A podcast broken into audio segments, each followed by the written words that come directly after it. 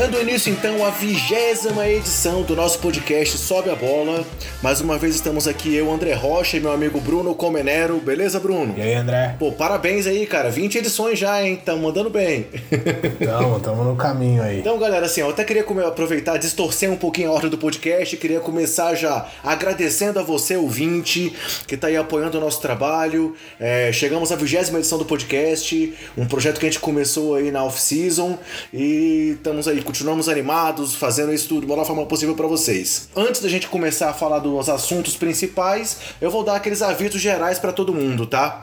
O nosso conteúdo produzido por, por nós e por todo o pessoal do Sobe a Bola fica disponível primariamente no nosso site, que fica no endereço www.sobeabola.com.br. Lá tá o nosso conteúdo do podcast, os conteúdos em texto da galera, as colunas e tudo mais. Além disso, o Sobe a Bola tem perfis nas principais redes sociais: Facebook, Twitter, Instagram. Temos também lá o nosso canal no YouTube e vocês podem assinar ou seguir os nossos perfis para saber a divulgação de tudo que a gente produz. Falando especificamente do nosso podcast, ele fica disponibilizado primariamente no Anchor, no aplicativo Anchor, que se escreve A-N-C-H-O-R, no endereço anchor.fm barra sobe a bola. Mas o podcast já está disponibilizado também em várias outras plataformas, como o Spotify, o iTunes, Google Podcast, o Castbox e por aí vai. E se o seu é, programa é, preferido de é, tocador de podcast, agregador de podcast, não tem o Sobe a Bola primariamente, é só você entrar lá no Anchor, pegar o RSS e jogar no seu programa preferido para ouvir a gente. Além disso, vocês têm outras duas formas de acompanhar o conteúdo que a gente produz no Sobe a Bola. Um deles é assinar a gente no aplicativo FanClick. É, você baixa esse aplicativo que tem tanto para iOS quanto para Android e você faz uma assinatura para receber notificações quando é, so, quando é publicado algum conteúdo lá no Sobe a Bola. E além do FanClick, vocês podem também assinar a gente pelo WhatsApp. É só entrar lá no nosso site, achar lá como se cadastrar e vocês vão receber as notificações de cada é, notícia nova também diretamente no seu celular. Importante dizer que não é um grupo de WhatsApp, e sim uma notificação, uma lista de distribuição e você recebe um comunicado sempre que sai um conteúdo novo nosso. É, os últimos recados que a gente tem para dar tem a ver com o nosso sorteio, que é uma novidade que a gente começou já há duas edições. É, o Daniel Cunha, que foi o primeiro vencedor do nosso prêmio, que ganhou uma bola Spounding, já recebeu a bola na casa dele e mandou um áudio pra gente aí com um agradecimento. Vamos ver aí o que o Daniel tem para dizer. Eu só tenho a agradecer, porque, como eu falei, eu ia mesmo comprar uma essa semana. Eu tinha até passado já na loja da NBA Store que tem aqui em Campinas. Os preços não estavam valendo muito a pena, então eu ia comprar pela internet. E aí na mesma semana eu vi que eu ganhei o sorteio, que foi tipo, participei de, dele no limite do prazo, tá ligado? Então, sensacional. Só tenho a agradecer por vocês, pelo sorteio e pelo conteúdo massa que vocês estão produzindo, né? Que eu nem conhecia até então. Beleza?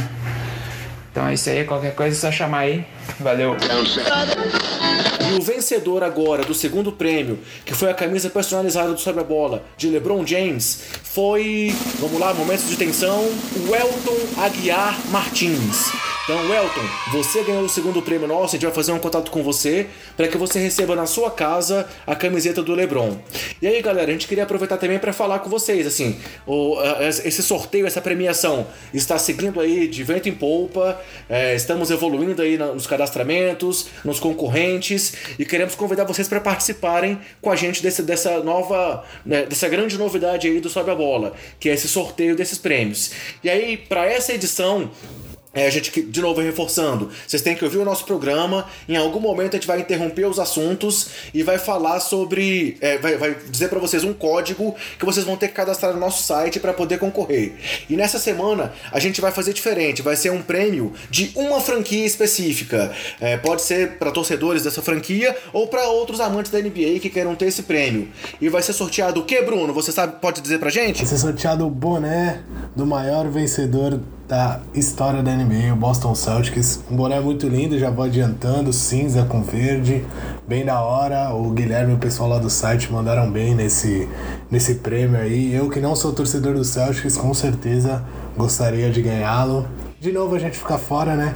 Mas o pessoal que pode concorrer aí, mesmo não torcendo pro Celtics, eu aconselho, a não ser que você torça pro Lakers e odeie o Celtics, Mas é, se você não, se não for esse o seu caso, eu aconselho você entrar lá, se cadastrar, é, colocar o código que a gente vai falar, porque vale muito a pena. Exatamente. Então acompanhem o programa, ouçam o código, se cadastrem no site e concorram então a esse boné aí do, como o Bruno disse, maior vencedor da NBA, o time com maior títulos, com a maior quantidade de títulos da história. Vamos agora ao que interessa, Bruno? Então vamos falar de NBA? Vamos embora que tem muita coisa.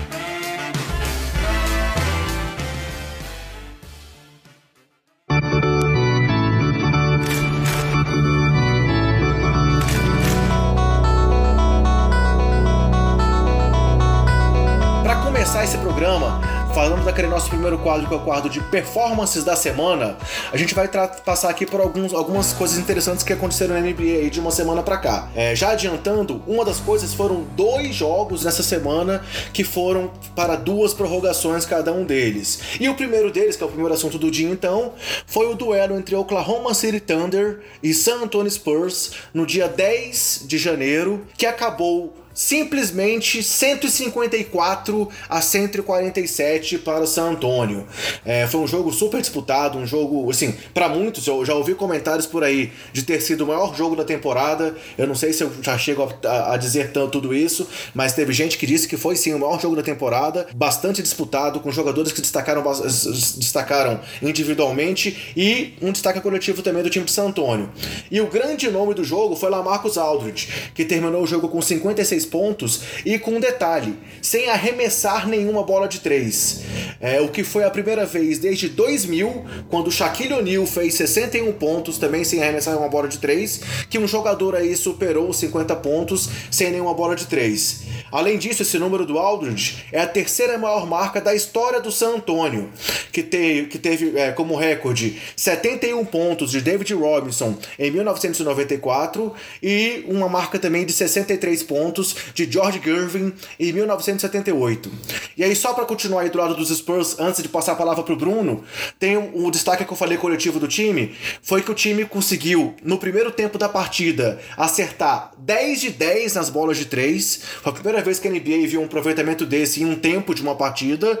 E conseguiu acertar os seus primeiros 14 arremessos de 3. Então, depois do intervalo, foram mais 4 bolas de 3 sem nenhum arremesso perdido, o que também é uma, a melhor marca da NBA nos últimos 20 anos. E no final, o aproveitamento acabou sendo de 16 bolas de 3 convertidas em 19 tentadas, que dá um percentual de 84% de aproveitamento, o que é a melhor marca da história da NBA de um time que teve pelo menos 15 tentativas de bola de 3. E aí, Bruno, o que, que você pode falar um pouco da gente, pra gente sobre esse jogo? Primeiro eu quero falar que eu não ouvi o Popovich reclamando, né? Quando o time dele acertou 16 bolas de 3. Pode ser até que ele tenha falado alguma coisa sobre isso, eu não vi as entrevistas, mas é, eu não vi nada disso. Então, Pra mim, aquela, aquela declaração dele de que a NBA tava muito chata, o pessoal não tinha mais jogo coletivo e tal, que era só bola de três.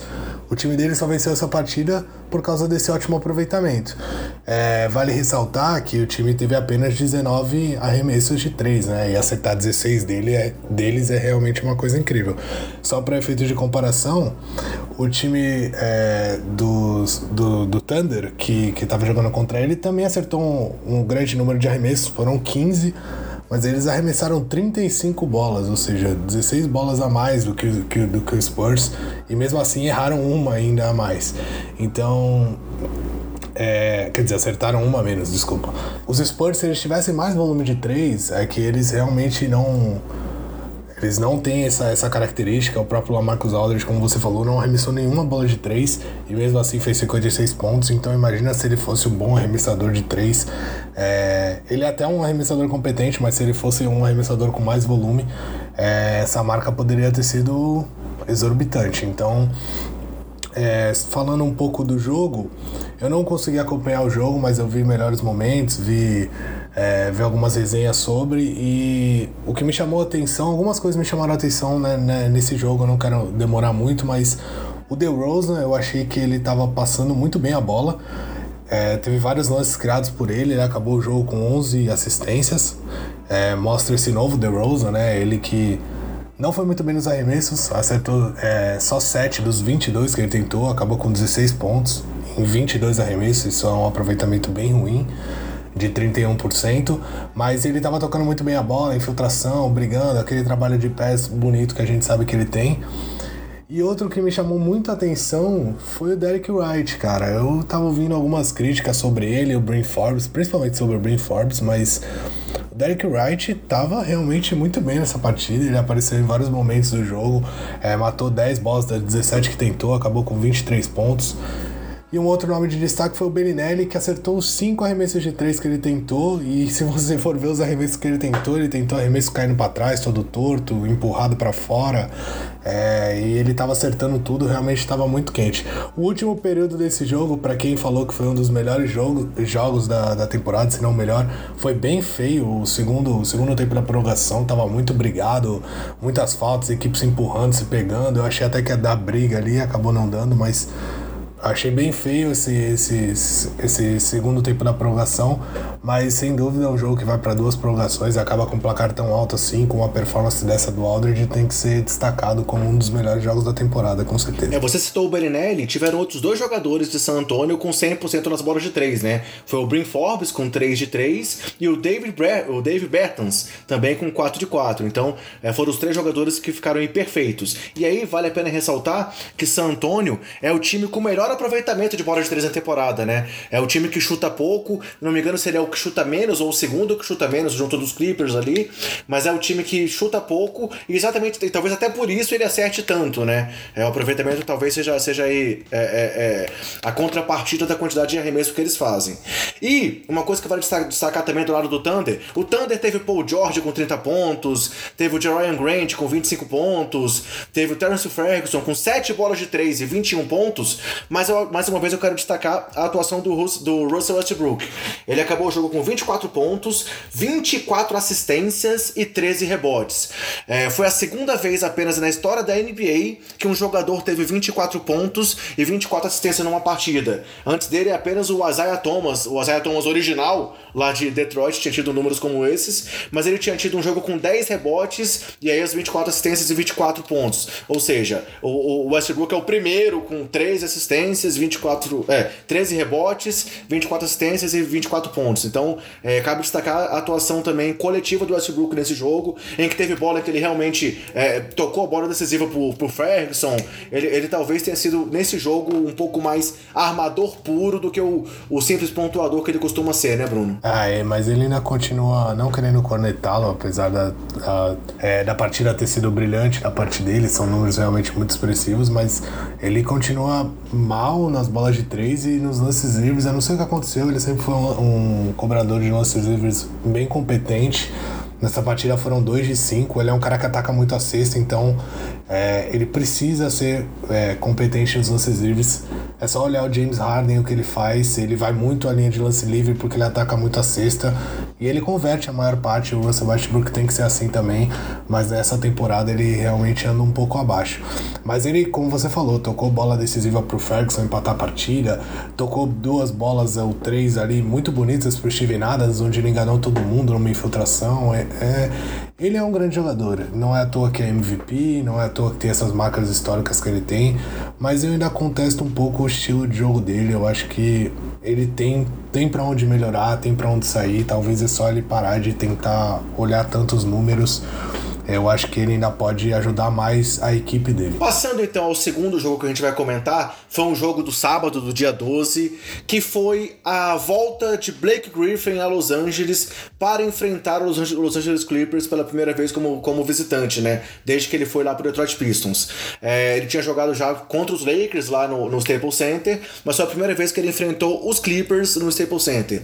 E aí a vitória foi do time visitante, os Pistons venceram por 109 a 104 e o Griffin teve uma grande atuação, com 44 pontos, 8 rebotes, 5 assistências, 3 roubos de bola, um toco e 5 bolas de 3, 13 de 14 nos lances livres. Então, assim, foi realmente uma atuação dominante. E claro, antes do jogo, teve vídeo de homenagem, mas talvez uma das cenas mais engraçadas dessa partida, não sei se você chegou a ver, foi o momento em que o dono dos, dos Clippers, o Steve Ballmer, durante o aquecimento, meio que esperou o Blake Griffin terminar de aquecer e foi em direção a ele como se fosse é, cumprimentá-lo e o Blake Griffin saiu correndo pro vestiário, assim. Depois ele falou que não foi de propósito e tal, mas na hora, para mim, acho que é inegável que ele, tipo, não quis cumprimentar, porque teve alguma mágoa aí dessa saída dele lá de Los Angeles, né, Bruno? Ah, com certeza tem, cara. Depois daquela palhaçada que fizeram com ele de, na renovação de contrato dele, aquela coisa de levar ele no, no ginásio, é, colocar um monte de coisa para ele dentro da quadra,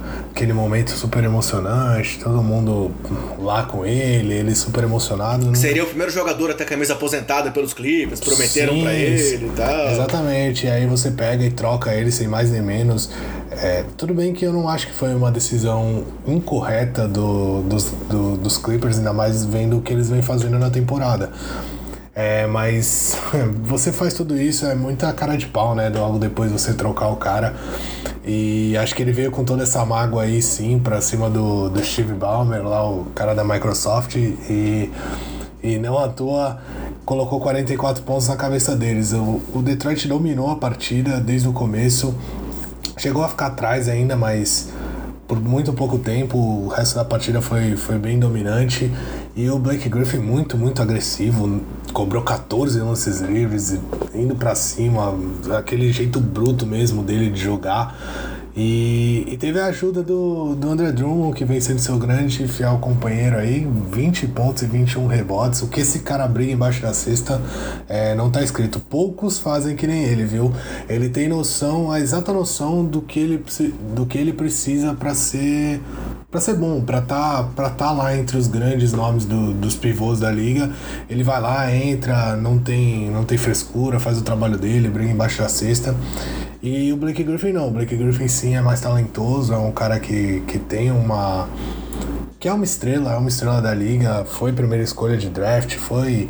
É, já foi All-Star diversas vezes, então ele fez o que, o que se espera dele, o que Detroit espera dele e mostrou para os Clippers que talvez não tenha sido a melhor das ideias assim trocá-lo, porque ele segue sendo um dos melhores na posição e um dos melhores jogadores da liga também. Do lado dos Clippers, só para citar algum destaque, o Garinari foi o cestinha com 23 pontos, é, o Lou Williams também veio do banco lá, o eterno sexto homem, e teve 22 pontos, mas cabe destacar mais uma grande atuação do Monstrous Harrell, né, que veio do banco também e marcou 21 pontos e que segue aí como candidato de algumas pessoas, tanto para o prêmio de sexto homem como pro prêmio de jogador que mais evoluiu. É, e continuou mostrando esse talento vindo do banco lá do, dos Clippers. Ah, os Clippers são, são um time que, que mais faz pontos com, com jogadores vindo do banco, né? É, se você for olhar, eles têm. O Patrick Beverly veio do banco nessa partida, teve mais de 30 minutos. O Montes Harrell também. O Low Williams teve 28. Então, são jogadores que, que vêm do banco, mas que são praticamente titulares, só não saem jogando todos eles, mas o time, o time é bem homogêneo, tanto o elenco é bem, bem recheado de, de jogadores parecidos. E isso facilita um pouco para os Clippers, que eles sempre têm algum jogador interessante na quadra. Não uma super estrela, mas algum jogador interessante na quadra. E isso justifica os números aí, tanto do Harris quanto do Williams é, e outros jogadores que, que são importantes lá pelos Clippers. Indo em frente, vamos comentar rapidamente mais três jogos que aconteceram nesse domingo, dia 13. E o primeiro deles foi o, o outro jogo que teve duas prorrogações essa semana, que foi a vitória do Toronto Raptors sobre o Washington Wizards em Washington por 140 a 138. É, nesse jogo, o Washington chegou a estar 23 pontos atrás do placar e ainda assim teve essa reação incrível, levou o jogo a duas prorrogações, graças a uma atuação brilhante do Bradley Bill. É, Washington parece que cresceu depois da contusão do Joel mais uma vez, já teve Thomas Santoransky com triplo-duplo, e o Bill acabou o jogo com 43 pontos, 10 rebotes e 15 assistências, sendo que foi a segunda vez essa temporada que ele teve números similares a esse, acima de 40 pontos, 10 rebotes e 15 assistências.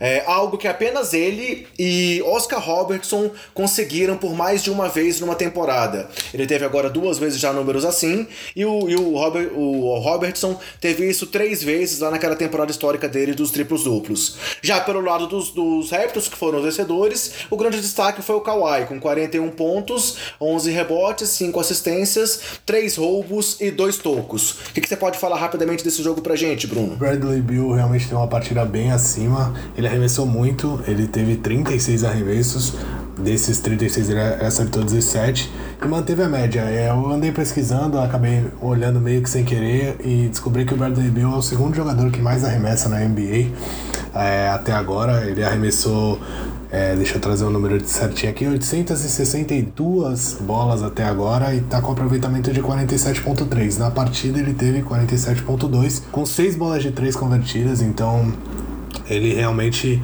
é um jogador que tem muito volume, mas tem partidas como essa que ele, que ele corresponde. E quase a gente teve um, uma outra partida com dois triplos duplos de companheiros, né? O, o Trevor Ariza acabou a partida com 23 pontos, 9 rebotes e 10 assistências. Então, por um rebote que a gente não teve dois triplos duplos de novo em, outro, em dois jogadores do mesmo time. E vale o destaque do Otto Porter Jr., que agora vindo do banco é, anda tendo um papel ali mais de sexto homem. Ele também teve uma boa partida, é, mais de 50% de aproveitamento nos arremessos, 27 pontos e 8 rebotes. Pelo lado de Toronto, não tenho muito o que destacar. O time é muito qualificado. Danny Green fazendo outra grande partida com 16 pontos. Pascal Siakam, 24 pontos e 19 rebotes. Outra grande partida do Pascal Siakam, que é forte candidato a estar no primeiro All-Star Game da carreira dele. E o Kyle Lowry, que continua arremessando mal. Isso não é, isso não é a tônica do, do, da temporada, mas grande parte dela sim.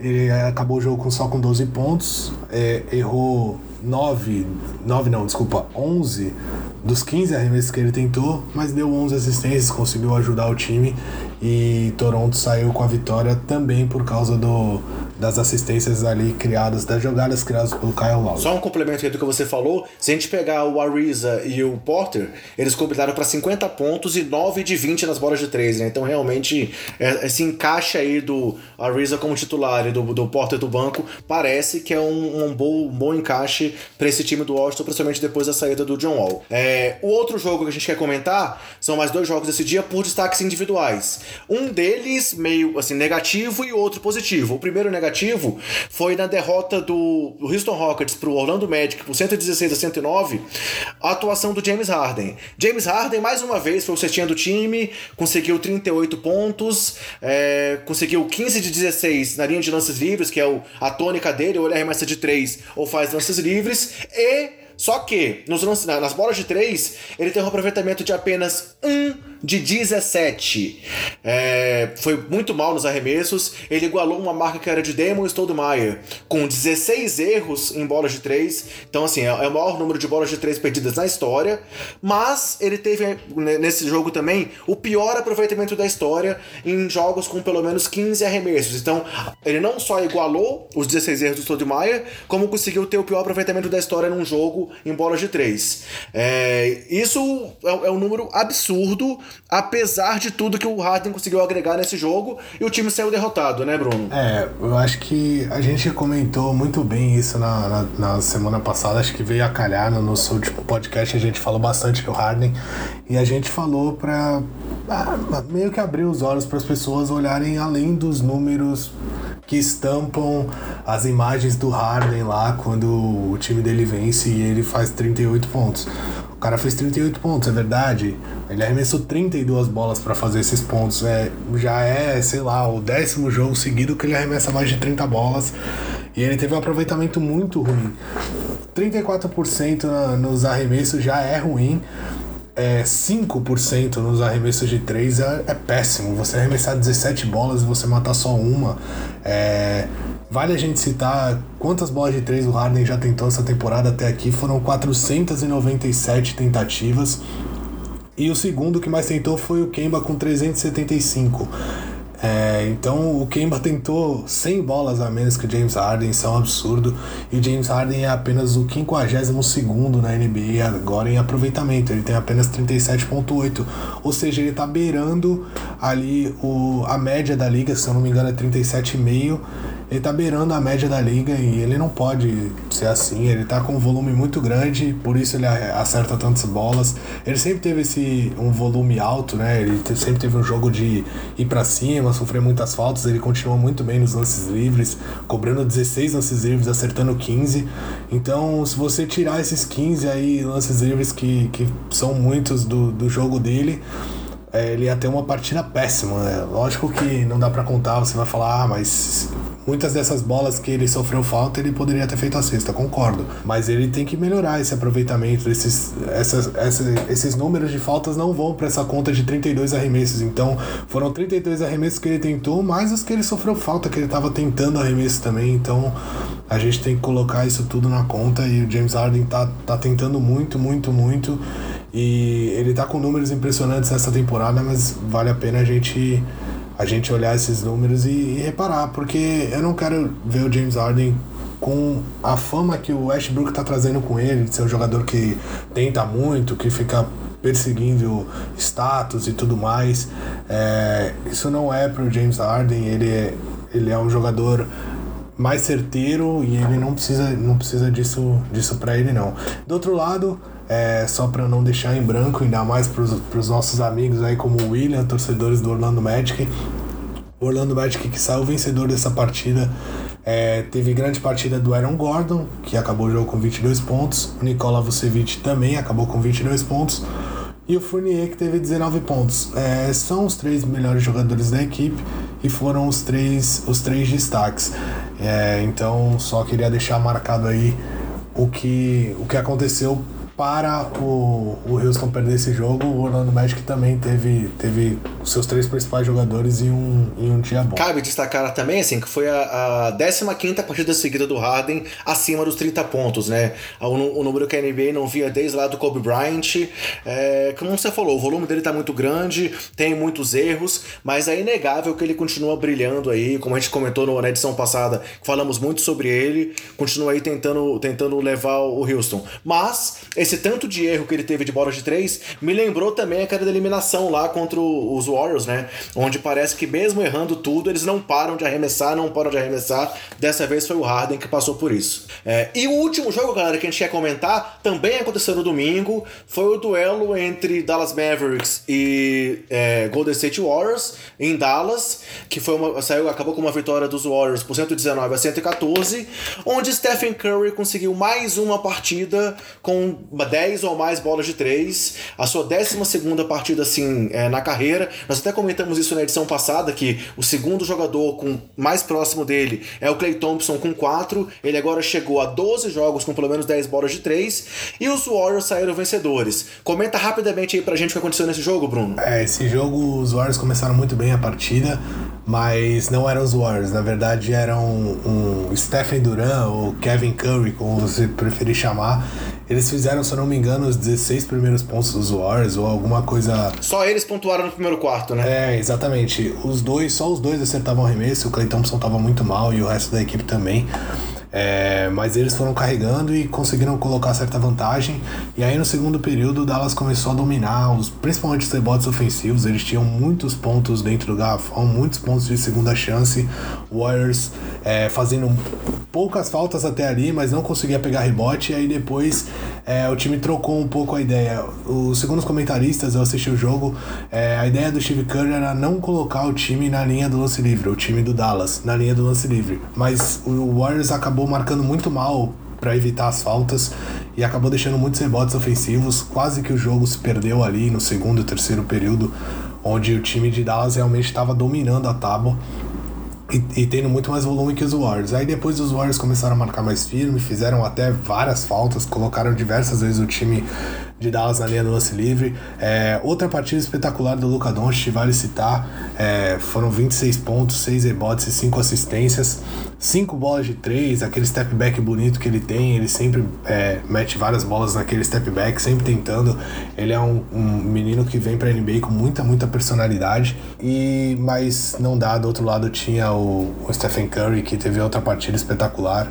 É, vale citar que ele também arremessou mais de 30 bolas, mas ele teve um aproveitamento, ele acertou 17 dessas 32 que ele arremessou, ou seja, 53% de aproveitamento, e acertou 11 das 19 bolas de 3 que ele tentou, mais uma partida com mais de 10 pontos, 10 bolas de 3, como você citou, acabou a partida com 48 pontos, e teve a ajuda do Kevin Durant, que acabou a partida com 28 pontos. Isso, a dupla acabou com 76 pontos dos 119 do time, né?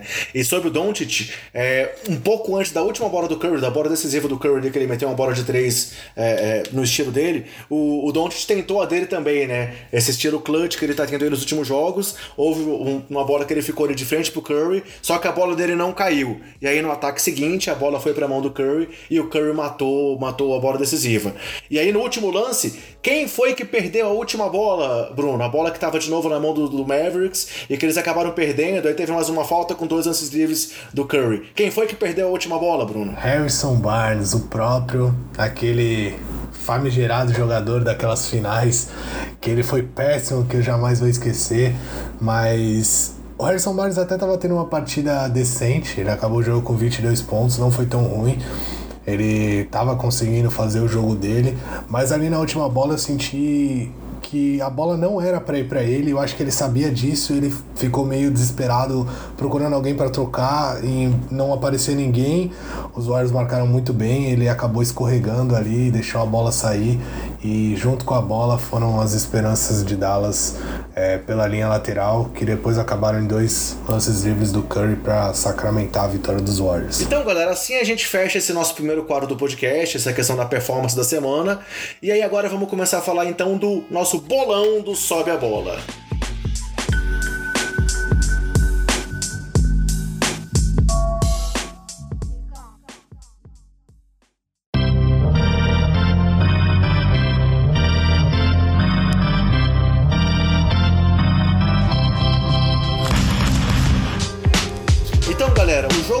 Semana passada foi o jogo entre Boston Celtics e Miami Heat, foi transmitido pela Vivo, né? Foi o jogo vivo da semana no, no NBA League, League Pass.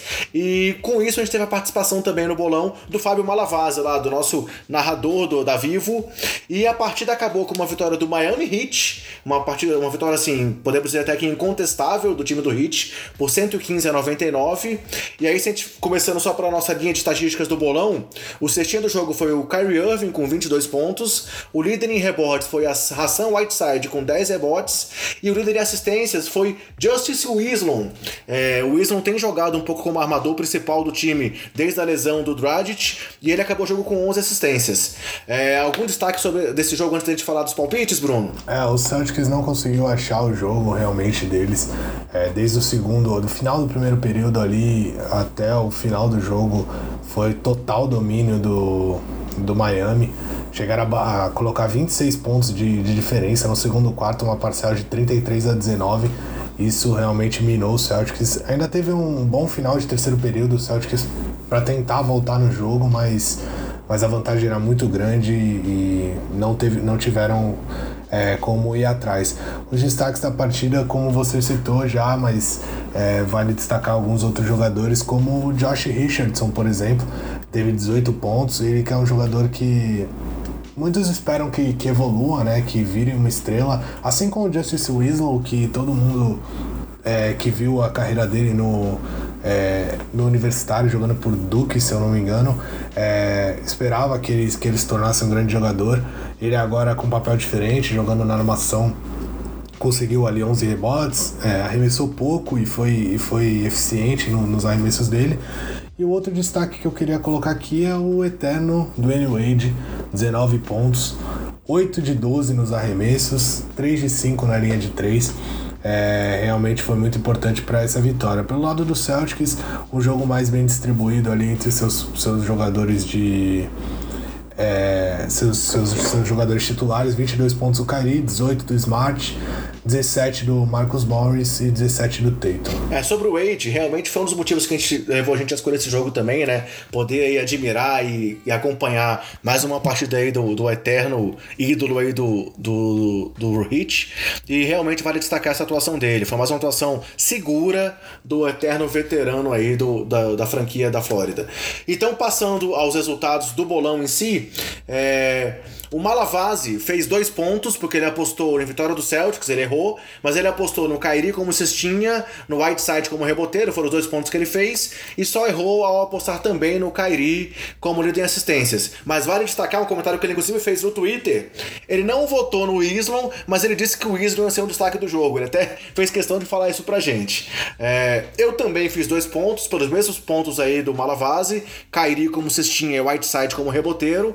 Errei a vitória do Celtics Celtics e errei por colocar o Marcos Smart como líder de assistências. E você, Brunão, fez apenas um ponto. Foi só o Kyrie que te ajudou. Porque você voltou também no Kyrie como líder em assistências e no Al Horford como líder de rebotes, além da vitória do Celtics. Com isso, o bolão até agora, a pontuação, eu tô abrindo, hein? Eu tô com 29 pontos na primeira colocação, nossos convidados têm 28 pontos e você tá com 27, Bruno. Algum comentário sobre a classificação? É, não sobre a classificação, mas só para completar o jogo, eu, eu lembro de eu ter trocado ali para não ficar exatamente igual ao Malavaz e troquei o Al Horford mesmo é, já indo um pouco derrotado para essa estatística, porque como eu falei no, no próprio dia, ele não é um grande reboteiro e ele teve uma partida péssima.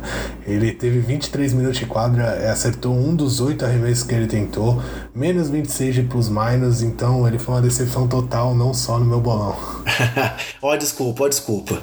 Mas então, galera, indo adiante, o jogo dessa semana do bolão vai ser um jogo que vai acontecer no dia 19 de janeiro e vai ser mais um encontro aí de Russell Westbrook e Joel Embiid. Um jogo entre Oklahoma City Thunder e Philadelphia 76ers. É, a gente sabe aí que já tivemos encontros meio que explosivos dessa dupla. É, tchauzinho de um lado, tchauzinho do outro. É, são dois times que estão muito bem. O Thunder está brigando lá pela ponta do, do oeste e os Sixers estão ali ainda patinando algumas vezes com as crises internas, com reclamação do Embiid, reclamação do Butler, mas que continuam ali com o mando de quadra do leste. E aí, para esse jogo, a gente conseguiu trazer essa semana para conversar com a gente um convidado especial, uma convidada especial, que é a Alana Ambrosio, é apresentadora lá da ESPN, é repórter da, da CBN e comentarista da ESPN, que faz o NBA Countdown, e ela vai comentar um pouco pra gente sobre esse duelo aí entre Filadélfia e Oklahoma. Vamos ouvir a opinião da Alana, galera. Fala galera, aqui é a Alana Ambrosio, comentarista da ESPN. Eu vou dar um pouquinho aqui dos meus pitacos para esse confronto emocionante que promete ser o Philadelphia 76ers contra o Oklahoma City Thunder. Primeiro lugar, se não existissem times como Golden State Warriors, o próprio Lakers do LeBron James com LeBron à frente, o Boston Celtics, talvez até quem sabe analisando agora essa altura do campeonato até pudesse ser uma final alternativa digamos assim, de da NBA, né, da competição. Então, é obviamente uma partida muito esperada porque tem dois times muito fortes e que vieram se construindo, né, ao longo dessa, dessas últimas temporadas. Os Sixers no processo e o Oklahoma depois da temporada de 2012 que eles tiveram a chance de é, levar um título, mas acabaram caindo é, até agora também se reestruturou, mudou muito, acrescentou jogadores importantes na sua rotação. Então eu acho que vai ser é, do lado do Oklahoma, que está muito bem lá no topo da Conferência Oeste, a conferência mais disputada. Eu acho que a gente vai ver muitos rebotes, principalmente do Steven Adams, também do, do Paul George. Temos um Philadelphia 76ers repleto de jogadores com uma qualidade ofensiva altíssima, né? Temos Jimmy Butler, temos o Embiid, temos Ben, ben Simmons. Só que eles ainda estão se acertando desde a chegada do, do Butler, né? Então acho que a gente vai continuar vendo o Brown tentar colocar o Embiid é, para fazer outras funções além de jogar como ele já joga muito bem embaixo da cesta. Isso se tivermos Embiid, né? Porque ele já perdeu pelo menos duas partidas com uma lesão no ankle, tornozelo. É isso. Então, claro que sem Embiid é, esse confronto perderia muita força, mas assim, são duas das grandes atuais potências da NBA. Eu acho que é um jogo que ninguém devia perder, porque vai ser muito interessante é, ver jogadores deste calibre, né? Acabei nem falando do Westbrook, porque acho que falar do poderio ofensivo do Westbrook é falar subir para cima, descer para baixo. É pleonasmo. Então vai ser muito massa. A gente pode esperar também uma partida com qualidade defensiva muito alta, né? Já que esse também tem sido um dos grandes trunfos do Oklahoma City Thunder. No jogo contra o San Antonio Spurs, que a gente sabe que é um time que tem um pace um pouquinho mais lento a gente conseguiu ver os caras do Oklahoma fechando muito bem essa marcação, é, fazendo com que ela funcionasse para um pseudo small ball que o Spurs até estava praticando num, num ritmo um pouquinho mais acelerado. Então, essa característica defensiva que está muito acentuada nessa temporada vai ser o trunfo do Thunder. Eu acho que quem leva melhor nesse duelo de peso vai ser o Oklahoma City Thunder, ainda mais com a possibilidade de um Embiid que tem média de mais de 25 pontos por partida não é, jogar. Então eu acho que quem vai ser o cestinha do jogo vai ser o Westbrook. Acho que o Sixers vai ter uma grande dificuldade em marcá-lo. Líder em rebotes. Hum, Steven Adams, que vai ter uma função defensiva ainda mais explorada para tentar frear um jogador que faz é, cesta de tudo quanto é lado e é muito bom também dentro do garrafão, que é o Jimmy Butler. Mas eu acho que também vai pipocar um monte de bola de turnover e tal. Então acho que o próprio Steven Adams vai conseguir pegar muitos rebotes e assistências. Vamos de Ben Simmons, vai? Então é isso aí, galera. A Lana fez os comentários dela, muito pertinentes por sinal. E aí os palpites dela, só para reforçar, ela votou numa, numa vitória do Thunder, no Westbrook como cestinha, no Steven Adams como reboteiro e no Ben Simmons como líder de assistências. Você lembra, Bruno, no nosso, nosso rodízio, quem palpita primeiro essa semana? Eu acho que sou eu. Então tá, seja ou não seja, pode ficar com as honras aí, pode palpitar. Cara, só queria dizer que esse é um jogo realmente muito difícil de palpitar. É, são, jo são jogadores e times que têm números sempre muito expressivos, mas eu vou, eu vou tentar ser bem diferente aqui. Mas eu já digo que esse jogo aí, tu vai pra fogueira também, porque é um jogo complicado. Esse jogo tá aberto. Eu confesso que eu também. Tudo pode acontecer. Eu também não tenho um palpite fechado fácil, não. eu já mudei de palpite várias vezes em todas as, as estatísticas, mas vamos lá. Eu vou colocar o Thunder como vencedor, o Paul George como principal é, líder de pontos. E eu vou colocar o Westbrook em assistências e rebotes. É, eu vou. Eu vou colocar tudo no Thunder.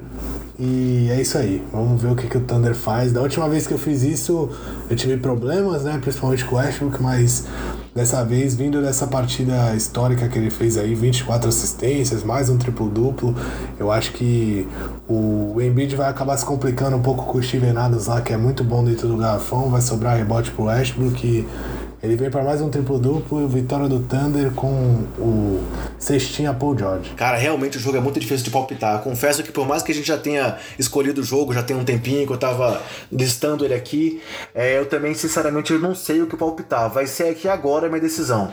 E aí, pra ser do contra, vamos lá, vamos ser polêmico. Eu vou ser contrário a vocês dois. Eu vou votar na vitória do Philadelphia, que vai estar jogando em casa. Eu sei que o Thunder vem aí num momento muito positivo. É, sei que o Westbrook tá jogando muito muito, Paul George também, mas eu vou arriscar. É, tem, tem o Dennis Schroeder vindo do banco pegando fogo algumas vezes, mas eu vou votar na vitória do Sixers. E aí, nos, nas estatísticas, eu vou votar no Paul George como cestinha, eu acho que o George pode se destacar. Desculpa, não, mudei, mudei. Paul George nada. Joe Embiid como cestinha, Joe Embiid como líder em rebotes. Vamos lá, vamos ser polêmico. O Embidão vai dominar o garrafão, vai botar o Steven Adams no bolso, vai ser líder de pontos e de rebotes, mas o Westbrook vai liderar o jogo em assistências. É, por mais que no final ele, ele vá forçar algumas bolas ali para poder tentar mostrar esse domínio aí frente ao Embiid, eu acho que ele vai conseguir liderar o City, o time em, em assistências. Então, Filadélfia, Embiid, Embiid e Westbrook. Esses são os meus palpites. então assim, galera, a gente fecha o nosso quadro do bolão e vamos passar para o nosso giro pela NBA para as principais notícias dos últimos dias.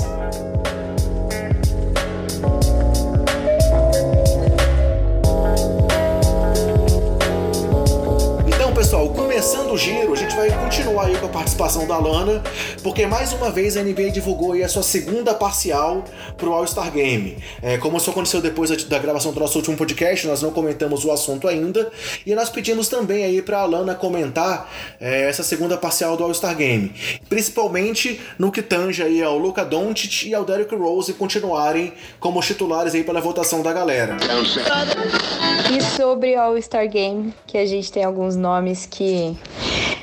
muito provavelmente antes da temporada começar, a gente não achava que estariam lá, né? Na verdade, além da chegada de jogadores como o Doncic, o próprio Derrick Rose, é, a gente tem a ausência de Kevin Durant, que é uma das grandes potências do Oeste. Acho que a gente consegue, inclusive, colocar em muitas listas ele é, como um dos jogadores do topo, assim, tipo, vai, os 10 melhores da, é, jogadores da atualidade. Acho que Durant tem o seu lugar lá. Mas o All-Star Game também é muito coração, né? É muito coração, é muita empatia. Essa votação do público não é só por qualidade. Então, Luca Doncic, que é indiscutivelmente o rookie estrela, o rookie maravilha dessa temporada, tá lá até pelo carisma dele. Ele tem conquistado os fãs, ele faz umas coisas engraçadinhas. Ele é muito bom, só que ele ainda é um menino, ele tem 19 anos, então ele além da qualidade vai pelo hype em cima dele. Acho bacana, acho muito legal, principalmente para ele, assim, jogar num time que conta com uma fera estrangeira que é o Dirk Nowitzki e ele também tá se consolidando como um dos estrangeiros que nessa temporada tá melhor jogando, né? Então eu achei legal e Derrick Rose, não tenho nem o que falar de Derrick Rose como torcedora de Chicago Bulls na, nos tempos áureos de Derrick Rose. Eu fico muito feliz com o renascimento dele e eu acho que é isso, a galera também se emocionou, se, se solidarizou, teve empatia com tudo que ele fez. A gente teve em outubro aquele jogo maravilhoso de 50 pontos dele, a relação emocionada e emocionante dele. Eu acho que esse All-Star Game indica que as pessoas querem ver também os jogadores com quem elas têm empatia, com quem elas se identificam.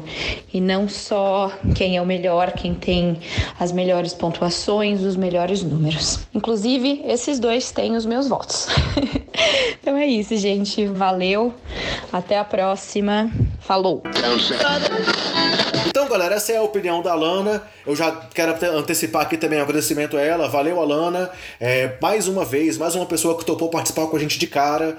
Assim que eu fiz o contato com ela, ela, topou participar. Então, obrigado pelo apoio, obrigado aí por estar tá apoiando o nosso trabalho e por ajudar a gente aí nesse nosso momento aí de crescimento do podcast Sobe a Bola. Mas passando o assunto então, Bruno, é, além do Doncic do Rose, temos também ainda o Wade como titular, né? O Wade segue ali como titular é, no backcourt da, da, da Conferência Leste e tivemos uma mudança, né? O Paul George tirando o Kevin Durant do time titular, na opinião da galera. Ele passou o Durant, então o, o, o front coach ali do, do Oeste está nesse momento com LeBron James, é, Luca Doncic e Paul George. Sendo que os mais votados até aqui, na ordem, são LeBron James, o mais votado, Giannis Antetokounmpo, que é o capitão do leste, o segundo mais votado, Kyrie Irving, o terceiro mais votado, e Luca Doncic como o quarto mais votado pela galera até aqui pro All-Star Game.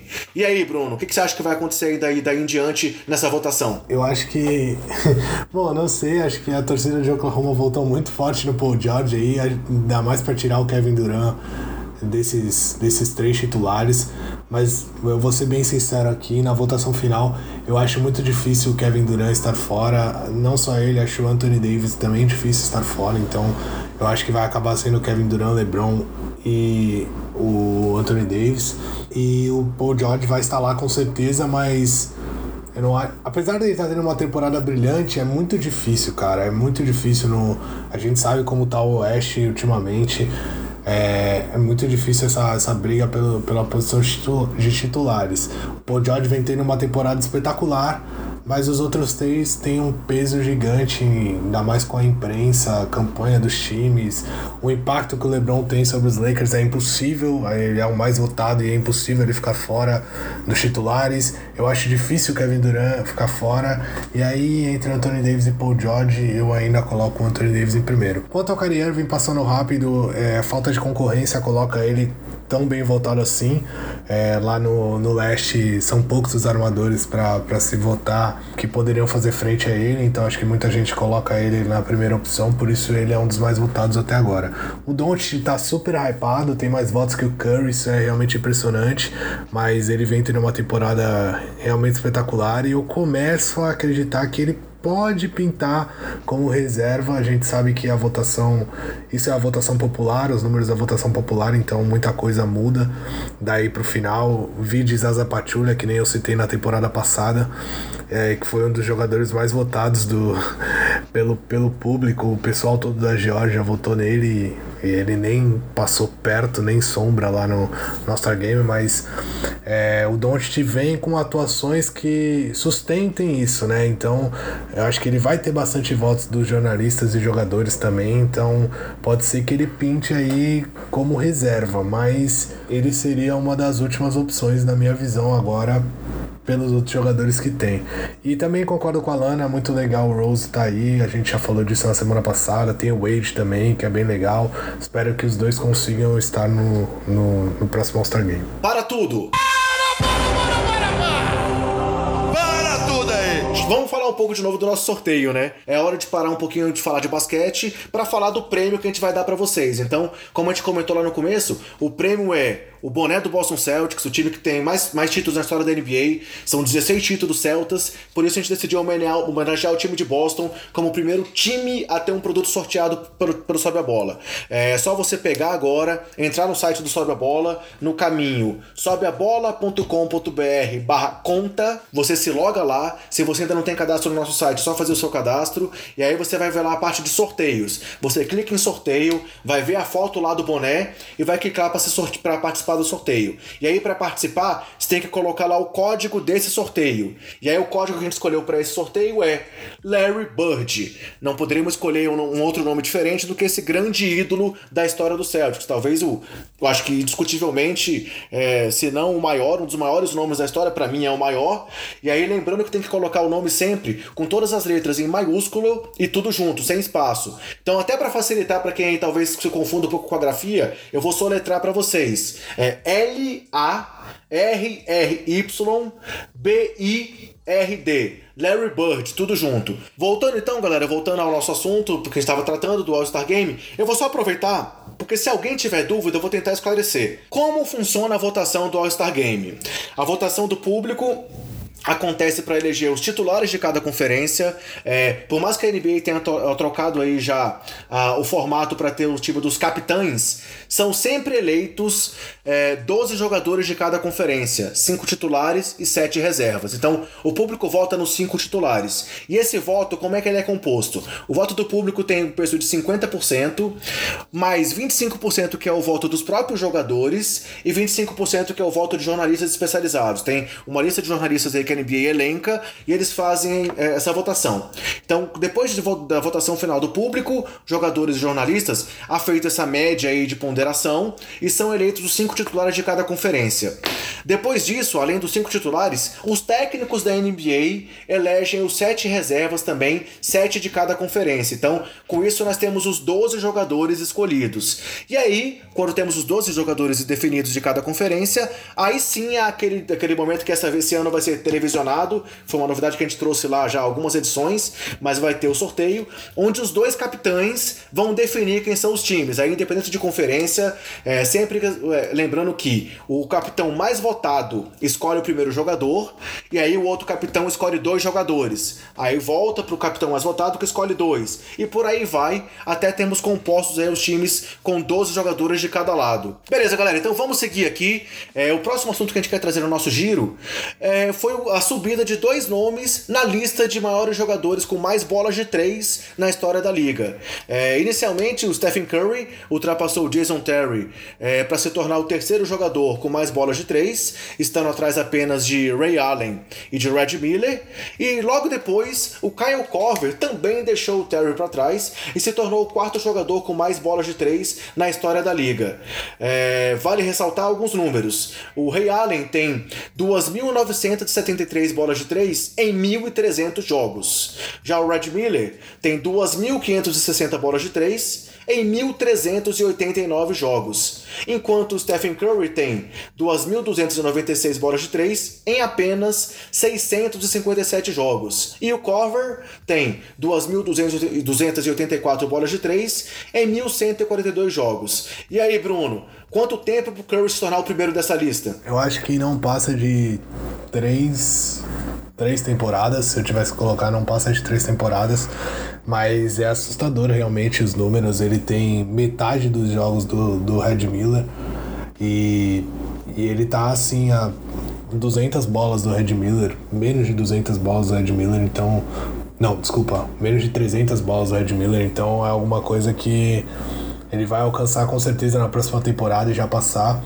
E o Corver já é mais veterano. É, eu quero ressaltar pro pessoal que esses números são até a data de hoje, né? A gente tá gravando isso, aqui. Isso, exato. Na Dia 14 de janeiro, isso. Isso, então é, os Warriors já jogam na quarta, quando vocês devem começar a ouvir o podcast. Tem jogo do, do Jazz aí, acho que amanhã. Então esses números podem se alterar aí do, tanto do Corver quanto do Curry. Podem não, vão se alterar com certeza. Mas nada mais justo os dois estarem aí na lista entre os cinco maiores pontuadores de três da história, porque são realmente dois dos melhores arremessadores que, que a liga já viu. E acho que logo vamos ter Clay Thompson aí também, que é outro grande arremessador. E ia ser legal se o top 5 fechasse com esses nomes, né? Corver, Curry, Miller, Thompson e Allen. Eu acho que representaria bem o impacto nas bolas de três que esses cinco jogadores tiveram aí na liga. Passando para a próxima notícia, quem também subiu aí um degrau nas listas da história da liga foi o grande técnico do San Antonio, Greg Popovich, que chegou a 1.222 vitórias na carreira, é, ultrapassou o Jerry Sloan, é, técnico aí é, histórico também do Utah Jazz, e hoje em dia está atrás apenas de Don Nelson, com que tem 1.335 vitórias, e Lenny Wilkins, que tem 1.332 se tornando o terceiro maior vencedor entre os técnicos da história da NBA.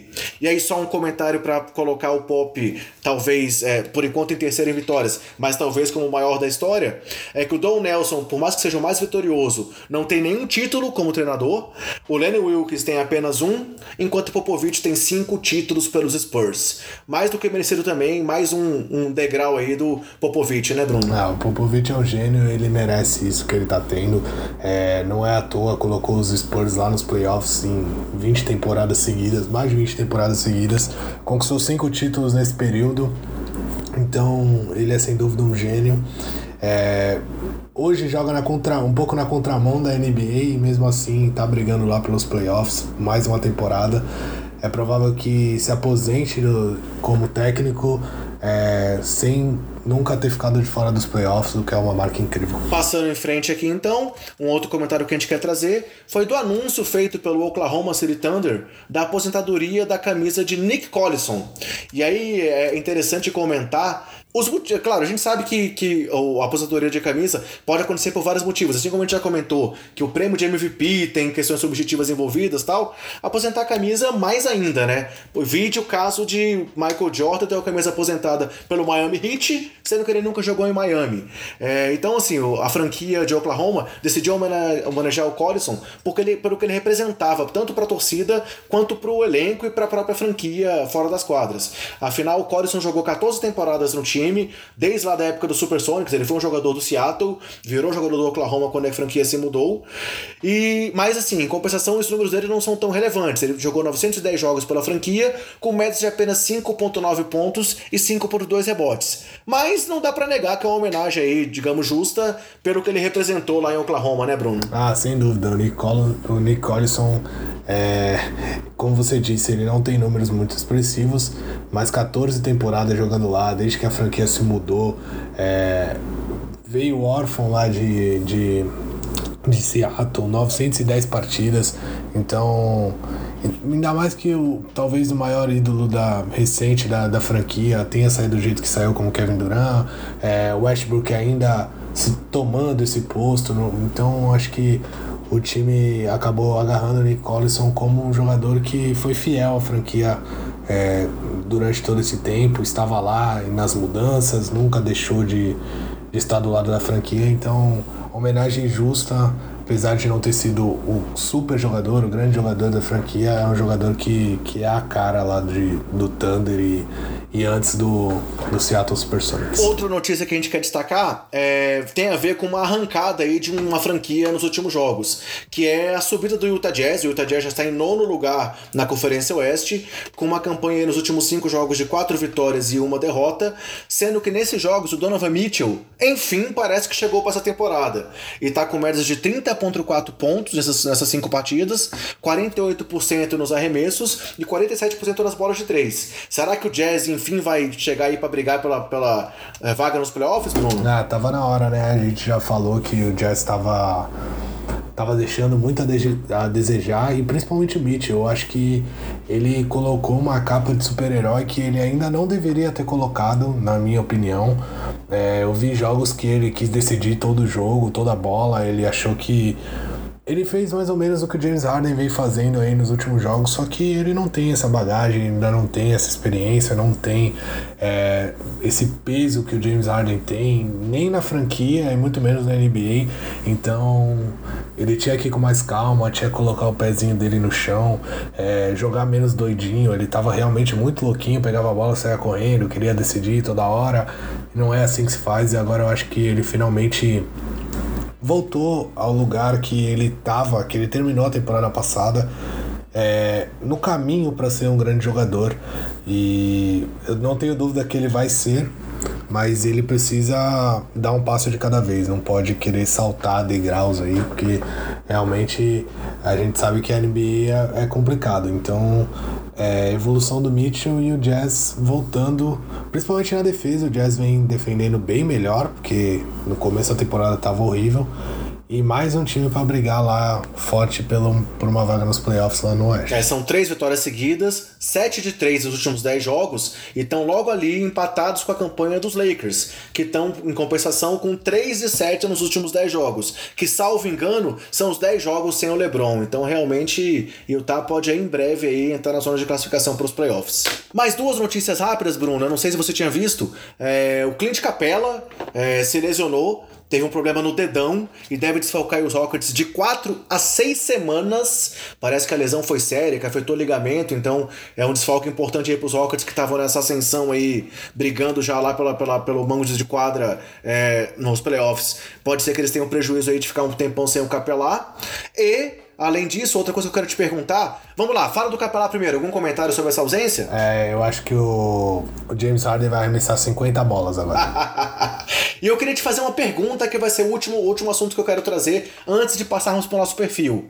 É, primeiro, o que, que é aquele clube dos 50, 40, 90 na NBA? É um seleto clube, como eles gostam de falar, onde só estão os jogadores que conseguem na temporada, médias de mais de 50% nos arremessos de quadra, mais de 40% nos arremessos de 3 pontos e mais de 90% nos, é, nos lances livres.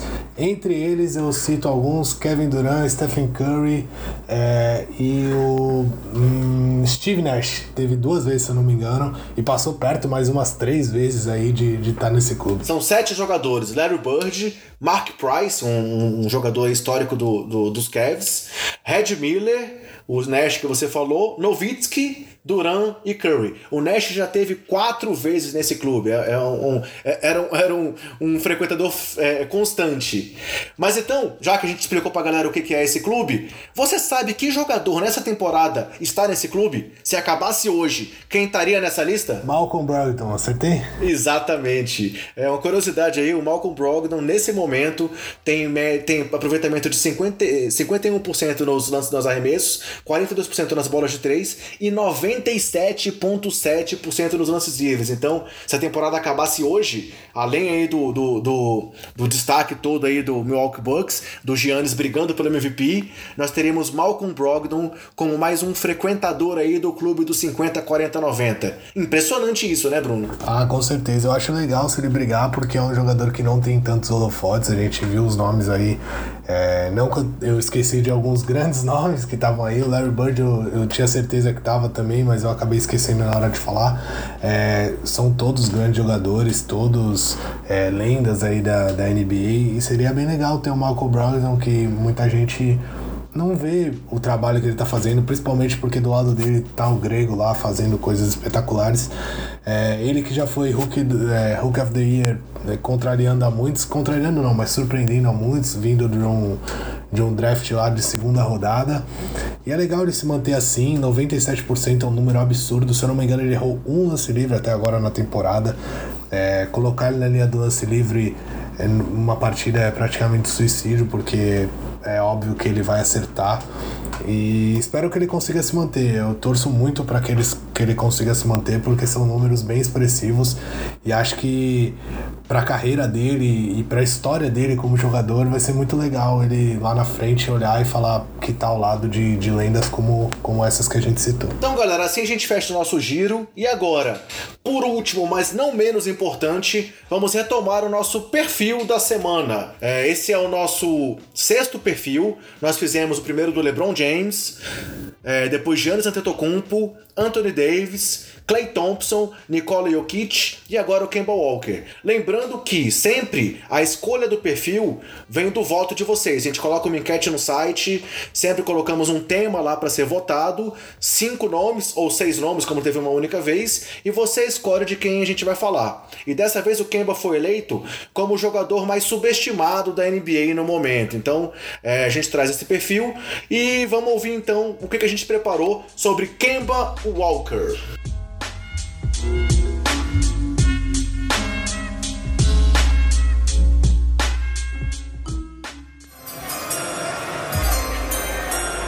With the ninth pick in the 2011 NBA Draft, the Charlotte Bobcats select Kemba Walker from the University of Connecticut. Kemba Walker has established himself as a top five point guard. Whoa,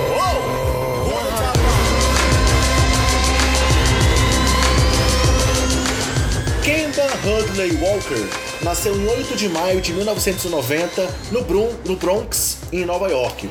É, o Kemba tem 1,85m e 83kg. Ele cresceu no Bronx e começou a jogar basquete pela Rice High School, uma escola pouco expressiva lá de Nova York. Mas no seu terceiro ano houve um fato curioso, pois a sua escola foi jogar no Madison Square Garden contra uma escola chamada Simeon Career Academy. E quem estava do outro lado da quadra para encarar o Kemba nesse jogo, Bruno? Nada mais, nada menos do que G. Rose. Isso, ele enfrentou o Rose e saiu vencedor. E naquele ano, na escola, ele teve médias de 18 pontos e 5 rebotes. Com isso, ele foi eleito, ele, Kemba Walker, tá? Foi eleito para o McDonald's All-American Teams, que é o All-Star Game dos colegiais lá, dos colégios americanos. Ali, Walker já era cotado como um dos melhores armadores da sua classe e aparecia entre os 15 melhores prospectos de todos, todo o país. Com isso, ele foi jogar no universitário em Connecticut na temporada 2008-2009. Já no seu ano de calouro, Walker jogou todas as partidas e em apenas duas delas não foi reserva. Ele era reserva daquela equipe. Mas mesmo assim, foi o jogador com mais minutos entre os não titulares daquele torneio. Eram 25 minutos de média, 8.9 pontos, 2.9 assistências e 3.5 rebotes, o que garantiu para ele uma vaga no time de calouros da Big East, que é um torneio que é jogado em Nova York, no Madison e que envolve Connecticut, Vila Nova, Georgetown, Syracuse e Louisville. É um torneio bastante importante, né, Bruno? É, sem dúvida. A Big East, para quem acompanha é, o basquete universitário, é uma das, das conferências mais importantes que, que tem lá no basquete. Não só por estar em Nova York, mas por ter é, franquias com tanto peso, franquias, é, todas essas que você citou já, vencedoras da, da NBA, Syracuse ganhando lá na época do Carmelo, Vila Nova vindo de dois títulos, Georgetown também uma franquia super respeitada e o Con que foi a a, a, a, universidade, desculpa, escolhida pelo, pelo Kemba Walker. E aí, com isso, ele levou o Connecticut à primeira posição no torneio da NCAA, a classificação, e aí depois chegou, na, é, chegou no Final Four com uma ótima partida de 23 pontos contra Missouri, no, no na, na série chamada de Elite Eight, que são as quartas de final do basquete universitário. Só que depois eles caíram frente a Michigan State, que tinha quem naquele time, Bruno? Quem enfrentou o Kemba naquele ano e acabou eliminando o Kemba, que era reserva daquele time. Draymond Green. O Draymond Green também era reserva em Michigan State, mas ele estava lá, entrou na partida, inclusive. O Kemba acabou muito mal aquele jogo, não era titular, então teve uma partida fraca e acabou que Yukon acabou sendo eliminada por Michigan State. Já no seu segundo ano universitário, o Kemba virou titular e liderou o time mais uma vez a classificação lá para o torneio da NCAA, com médias de 14,6 pontos, só que o time acabou eliminado por Virginia Tech em um jogo decepcionante. E então foi só como terceiranista, no terceiro ano dele de faculdade, que veio a redenção de Kemba Walker. Ele teve médias impressionantes de 26,7 pontos e 5 rebotes na primeira fase, que fizeram inclusive com que ele fosse capa da Sports Illustrated, algo que é um reconhecimento gigantesco lá nos Estados Unidos, ou pelo menos era, né, antes desse mundo digital que a gente vive hoje em dia. E aí no torneio da Big East ele teve um game winner contra Pittsburgh e na grande partida final contra Louisville, Louisville é, fizeram com que ele fosse outro game winner nessa partida, fizeram com que ele fosse o MVP do campeonato. Foram 130 pontos em 5 jogos, que acontecem em dias consecutivos, o que é um recorde da Big East e o que é uma maior marca de qualquer é, conferência nas últimas 15 temporadas do basquete universitário. É, essa temporada só poderia ser coroada com o título, né? Ele veio contra a Universidade de Butler e o, Ar, e o Walker acabou a final com 16 pontos. Ainda teve a ajuda do Jeremy Lamb, que estava naquele time ali, hoje eles são parceiros de, de de time lá no, no Charlotte Hornets. Jeremy Lamb acabou aquela partida com 12 pontos. É, vale citar um pouco, eu sei que o basquete universitário não é o foco aqui e ele é um, bem confuso. E você é nosso especialista, né, Bruno? Especialista do Sobe a Bola universitário. É você? É, eu sou um dos que mais assiste lá do, do pessoal do Sobe a Bola. Mas basicamente ele funciona assim: são várias, várias conferências espalhadas por todos os Estados Unidos. A Big East é uma delas. E aí os times eles enfrentam times da própria conferência e de outras conferências, mas aí eu não sei explicar ao certo é, quais times eles enfrentam e por quê. Mas acaba que alguns times são votados por, pelos especialistas lá para estarem no torneio da NCAA, que é o maior torneio, e outros times se classificam pelas campanhas que tem. E aí no final é um bem bolado lá que é a NCAA que pega os, todos esses principais times, os votados e os, e os classificados para para se enfrentarem, então vira um torneio, é, como é que eu posso dizer, um torneio é um torneio regional que dá, dá acesso a um torneio nacional que é a NCAA. E aí a Big East é uma dessas conferências, é uma das mais fortes, como eu citei. Ela acontece lá em Nova York, tem todas essas franquias aí. No, no torneio da, da, Big East, é, são cinco jogos é, consecutivos que dão o título da Big East. Ele, nesses cinco jogos consecutivos aí, marcou 130 pontos. É, acabou realmente com o torneio da Big East. Não à toa foi eleito MVP da final e do campeonato. E aí levou o time para a NCAA para enfrentar times do país inteiro e guiou a equipe de Connecticut ao título. E aí, com essas performances, ele foi eleito também o MVP do Final Four do torneio da NCAA. Também foi eleito o melhor armador daquela competição e ficou em segundo no prêmio para MVP, atrás da lenda do basquete chinês, é... Jimmy Fredette, né, Bruno? É, o, o Kemba só não teve a temporada perfeita aí porque acabou ficando sem o prêmio de MVP da NCAA é, apesar de ter sido eleito MVP do Final Four, MVP lá da, da Big East, ele acabou ficando atrás do Jimmy Fredette. Uma pena, mas a gente sabe que o Fredette não tem o reconhecimento que hoje o Kemba tem lá pela NBA, né? E aí ele também teve nos times ideais da Big East, da NCAA e do Final Four. Realmente foi um ano absurdo dele para se despedir do basquete universitário. Com isso, o Kemba se candidatou ao draft da NBA e foi escolhido então pelo Charlotte Bobcats na nona posição do draft da temporada 2011-2012. É, e uma curiosidade é, da vida ali fora das quadras, fora e dentro, né? Porque ele acaba também valendo para dentro das quadras. Ele foi o primeiro novato da sua classe a assinar um contrato de tênis, ao assinar com a Under Armour. É, isso mostrava a visibilidade que ele tinha nos Estados Unidos como um todo, né, Bruno? Sim, sem dúvida. E se você for olhar, ele foi o nono, a nona escolha do draft, então é, ali tiveram muitos jogadores na frente dele ainda, mas ele era aquele cara que era considerado a estrela universitária, né? É, vale citar aí o que, o que falou o, o Romulo Mendonça.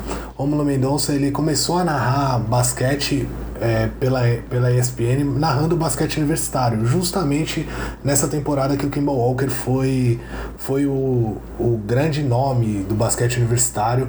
É, o país inteiro estava falando dele, ele realmente fez chover naquele, naquele basquete universitário. Eu já vi é, em entrevista, se eu não me engano, para o Café Belgrado, é, ele até cita isso, o Romulo Mendonça até cita isso, falando que que ficou marcado para ele, o Kemba ficou marcado para ele por, por tá ali no começo da, da carreira dele como narrador esportivo do, do esporte preferido dele, que é o basquete.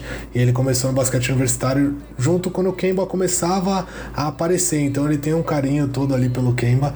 É, e essa assinatura do tênis que você citou mostra a força do nome Kemba Walker, né? Apesar dele não ser ser preterido ali no, nas primeiras escolhas do draft, ele já era muito conhecido. A gente sabe que o basquete universitário lá nos Estados Unidos é muito famoso, muita gente assiste, acompanha. É, tem, tem torcedores que nem veem NBA e assistem o basquete universitário, são realmente fanáticos. Então, o Kemba já era uma estrela nesse, nesse meio. A gente sabe que todo ano acaba tendo um jogador que se destaca muito. Na temporada retrasada, por exemplo, teve o Lonzo Ball, que muita gente olhava sempre para ele. Ele não foi a primeira escolha do draft, mas pelo, pelo pai, todo mundo sempre assistia e procurava ver. É, agora tem o Williamson, que deve ser a primeira escolha do draft, mas ele é o principal nome aí do basquete universitário, muita gente parando para assistir ele. Na temporada passada o Trey Young teve muita, muito, muito, muito desse papel. Então, na, na dele foi o Kemba Walker e não à toa, né? Ele foi o destaque sem disparado aí do torneio, sendo o melhor jogador. Então, por isso a Under Armour logo tratou de, de assinar contrato de, de tênis com ele. E aí, chegando à NBA, o Kemba contou com uma só um pouco de sorte, pois o armador titular dos Bobcats era o DJ Augustin, mas ele se lesionou e aí o Kemba virou titular. E aí, já na sua primeira temporada, ele fez o seu primeiro triplo-duplo na liga, no dia 28 de janeiro de 2012, numa derrota diante dos Wizards, onde ele teve 20 pontos, 11 rebotes e 10, 11 assistências e 10 rebotes. E aí, uma curiosidade é que, ao lado de Boris Diaw e Stephen Jackson, ele é então um dos únicos dos três jogadores da história dos Bobcats a ter um triplo-duplo, porque a gente sabe que houve essa, essa mudança lá da franquia de Charlotte, é, Primeiro houve a mudança dos Hornets que foram para New Orleans, mas esse time agora acabou se tornando os Pelicans, enquanto os, o, o, Charlotte voltou como Bobcats antes de voltar a receber o nome Hornets. Né? Então é, é, uma curiosidade, ele é um dos três jogadores da história dos Bobcats a ter um triplo-duplo. E aí ele terminou a temporada de calor dele com apenas 25 jogos como titular, porque o Augustin acabou voltando ao time, e médias de 12 pontos, 4 rebotes e 3 assistências. Já na sua segunda temporada, houve um grande salto de qualidade ali do do Kemba, com 82 partidas jogando, todas como titular, e aí teve seu primeiro game winner contra um jogo contra os Wolves, é, mostrando já desde lá, desde muito jovem, o poder de decisão que ele tem demonstrado até hoje na NBA. Ele acabou a, temporada de, a segunda temporada dele com médias de, de quase 18 pontos, quase 6 rebotes, 3 pontos, quase 6 assistências, desculpa, 3.5 rebotes e 2 roubos de bola. Já na terceira temporada, ele se firmou como um jogador decisivo. É, teve um jogo de 31 pontos contra os Warriors, é onde ele marcou os últimos 15 pontos da sua equipe. Depois, ele fez mais um buzzer beater em cima de Valanciunas, numa vitória contra os Raptors na prorrogação.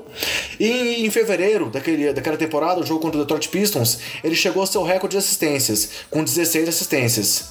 E nessa semana é, que ele teve aí de destaque, ele recebeu seu primeiro prêmio de jogador da semana da NBA, acabando com 22,5 pontos, 8,8 assistências e 5,5 rebotes. Mais algum destaque dessa semana especial do Kemba aí, Bruno? Sim, vale citar que esse buzzer beater que, que você citou aí em cima do Valanciunas numa vitória contra os Raptors foi no dia do meu aniversário, dia 18 de dezembro de 2013.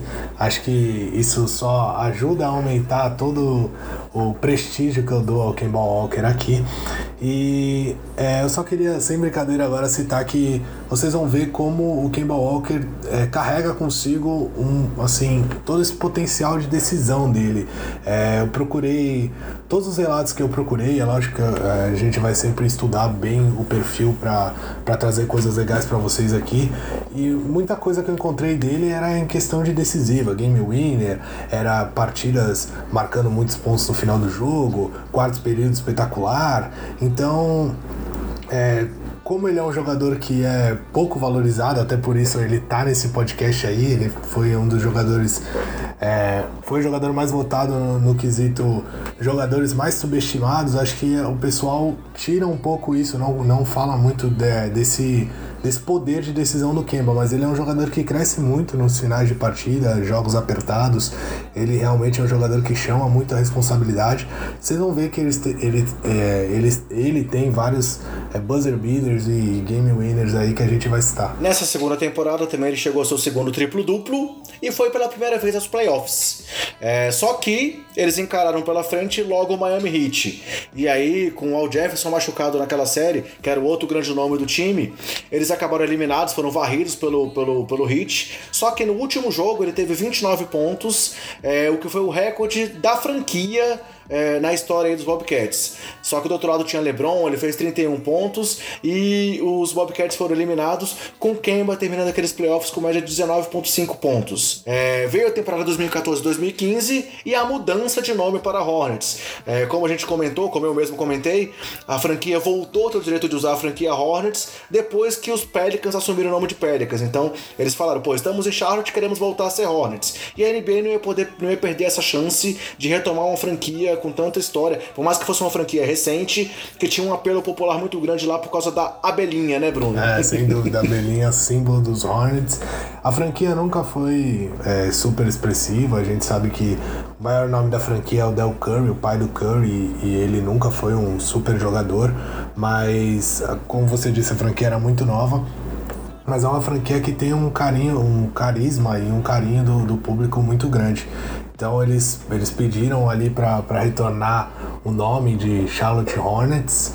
E aí a NBA é, concluiu toda essa confusão de New, de New Orleans Hornets com Charlotte Hornets, Bobcats e tudo que eles misturaram aí e voltou Charlotte a usar a poder usar o, o, nome de Charlotte Hornets. E aí logo na abertura da temporada 2014-2015, o Kemba deu um show. O time de Charlotte perdia por 24 pontos para os Bucks no último período da, da partida de estreia e o Kemba liderou uma virada acertando uma bola de três que forçou a prorrogação. E na prorrogação, é, ele acabou acertando o game winner, que levou a vitória por 108 a 106. Logo em seguida, o Kemba assinou sua extensão contratual de 48 milhões por quatro temporadas, o que fez com que ele tivesse um contrato até baixo, até o momento da carreira dele. E ele acabou naquela temporada tendo ainda seu recorde de pontos e o recorde da franquia em pontos em uma metade de uma partida, com 42 pontos numa derrota contra o Orlando Magic.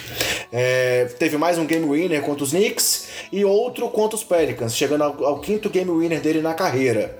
E foi novamente eleito o jogador da semana, numa semana que ele teve média de 30, mais de 30 pontos, mais de 4 rebotes, mais, mais de 4 assistências, mais de 5 rebotes, 50% de aproveitamento nos arremessos e 36 nas bolas de 3, além de quase 90 nos lances livres, numa campanha de 4 a 0 dos Hornets naquela semana.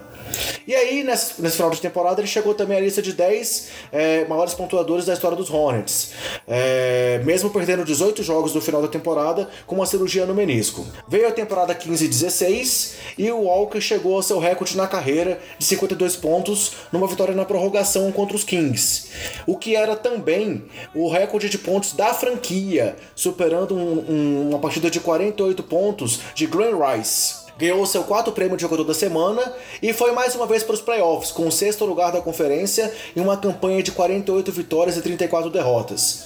Só que, quem estava do outro lado da quadra mais uma vez, Bruno? De novo, o algoz do Kemba Walker do Charlotte Hornets, Miami Heat. Dessa vez sem LeBron, mas a gente vai ver que não, não ajudou muito. E mesmo com partidas de 34 pontos, 37 pontos, é, chegando a um jogo 7, foram mais uma vez eliminados e Kemba fechou aquela série com médias de 22,7 pontos, 4 assistências e 3 rebotes. É, vale só ressaltar, é, André, que o Kemba já tinha lá na, no, naqueles outros playoffs que a gente citou o recorde da franquia em playoffs com uma partida de 29 pontos. Ele fez 34 pontos e empatou a partir essa série aí contra o Heat na segunda vez em 2 a 2 e bateu de novo o recorde que era dele. Depois ele fez 37 no jogo 6 para forçar o jogo 7, batendo o recorde de novo, mas acabou que o time acabou sendo eliminado aí pelos, pelo Hit e ficou de novo pelo caminho. Em 2016-2017, Kemba foi pro seu primeiro All-Star Game. E aí jogou discretamente aquela partida com 20 minutos, 7 pontos, 6 assistências e 3 rebotes. Mas Nessa temporada 2016-2017, Kemba Walker se tornou o maior pontuador da franquia, o segundo maior pontuador da franquia Hornets, atrás apenas de Del Curry, como você já citou. E ele teve suas maiores médias de pontos por jogo, com 23,2, além de 5,5 rebotes e 5,5 assistências e 3,9 rebotes. Estou trocando sempre rebote e assistência, galera, desculpa aí. É, temporada passada, Kemba fez, quebrou vários recordes da franquia, foi onde ele realmente se tornou aí, digamos, o maior nome da história dos Hornets.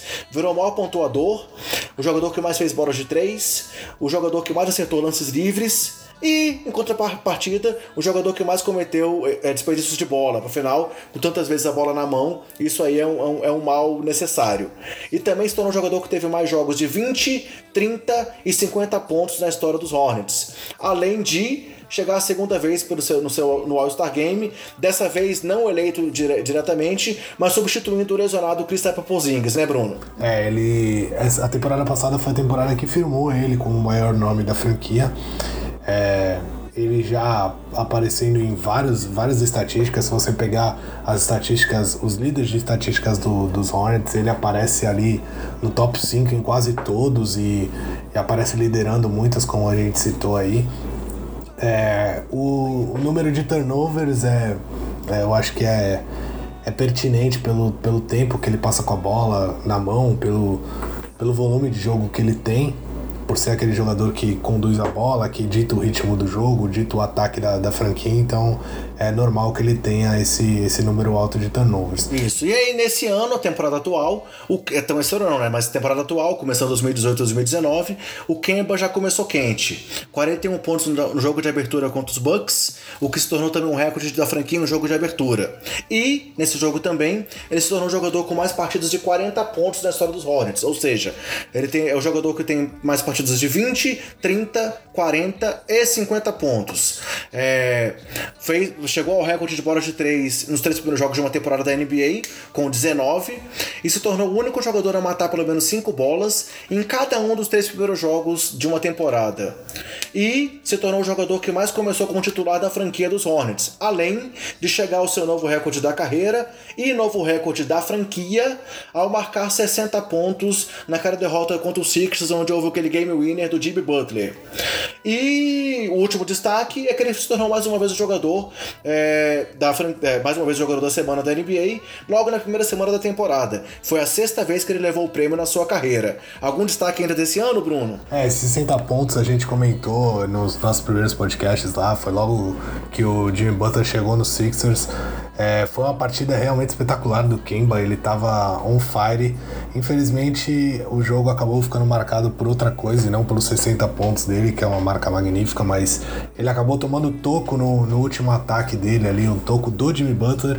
É, o Butler foi pro outro lado da quadra, matou a bola de três na cara dele e, e o Sixers acabou saindo com a vitória, mas isso não apaga uma partida tão, tão grande como essa de, de 60 pontos do Kemba Walker. Agora ele também é o líder nos 60 pontos da franquia, então 20, 30, 40, 50 e 60, sendo o único a marcar 50, 60 pontos com a camisa dos Hornets. É, acho que só mais uma vez firmando aí que ele é o, o maior nome da, da história da franquia Charlotte Hornets. E uma curiosidade, o Campbell também é o atual bicampeão do prêmio, digamos assim, de esportista do ano da NBA, o NBA Sportsmanship Award, que é um prêmio dado ao jogador com maior espírito esportivo, onde cada franquia indica um jogador e os jogadores votam entre si e o Campbell ganhou o prêmio duas vezes, ou seja, além de bom de bola, o cara é gente boa. É, merece o destaque que a gente dá aí para ele. Principalmente você, a gente, mas principalmente você. e aí, o que o Bruno também já adiantou, é, vamos falar um pouco agora sobre as possibilidades do Kemba. Numa semana em que ele soltou uma declaração dizendo que o maior é, apoio que o Michael Jordan, o cartola lá, o dono dos Hornets, deu para ele, foi dizer que ele tem que ser ele mesmo, o que que ele disse hoje aí ao Bleacher Report, Bruno? ele disse para infelicidade, principalmente minha e do pessoal que quer ver ele numa grande franquia, ele disse que ele sonha em continuar no Charlotte Hornets, fazer história lá, é, se manter como o melhor jogador da franquia. Diz que gosta muito da cidade, da tranquilidade que tem a cidade, gosta muito dos torcedores e de toda a franquia e que o desejo dele é ficar. Então agora o que eu tenho que torcer é que o Michael Jordan dê a louca e tente trocar ele para algum time, porque eu não aguento mais ver ele lá em Charlotte. Eu acho que é um desperdício para os dois lados. Eu acho que Charlotte poderia ter tentado trocar ele, já que é, não não conseguiu dar um time à altura do que, do que o Kemba Walker conseguiu ser. É lógico que ele não é um super jogador, ele não é um dos 10 melhores da liga, talvez nem um dos 20, mas ele é sem dúvida um ótimo jogador e ele poderia estar ajudando uma estrela aí a ser campeão da NBA, por que não? É, Muitos estavam falando que ele poderia pintar lá em Nova York, já que ele é do Bronx, né? Como a gente falou no começo, é, jogou a, a, é, as temporadas dele no high school em Nova York, depois foi jogar em Connecticut, que, que é de Nova York, então ele passou ali todo o começo de carreira dele em Nova York e a infância inteira por ser de lá. Então muita gente estava especulando que ele pod poderia ir para lá ao lado do Porzingis na temporada que vem. É, eu torci para isso porque eu acho que Nova York tem que ter um time forte, é, é um dos maiores nomes do esporte lá é, e um dos maiores nomes do esporte no mundo todo, a, as franquias de Nova York. Então é um grande centro, precisa de um bom time e achava uma ótima oportunidade tanto para eles quanto para o Kemba. Mas essa declaração dele aí acabou minando um pouco as expectativas do, do público lá de Nova York e minhas também, que esperava ver ele fora, ele brigando por um título. Acho que lá nos Hornets vai ser difícil, a não ser que aconteça uma catástrofe na NBA e tudo mude nas próximas temporadas. Fazendo aí então o contraponto ao seu comentário, ainda não interagimos com nenhum torcedor dos Hornets, mas pode ser que esteja algum torcedor dos Hornets nos ouvindo.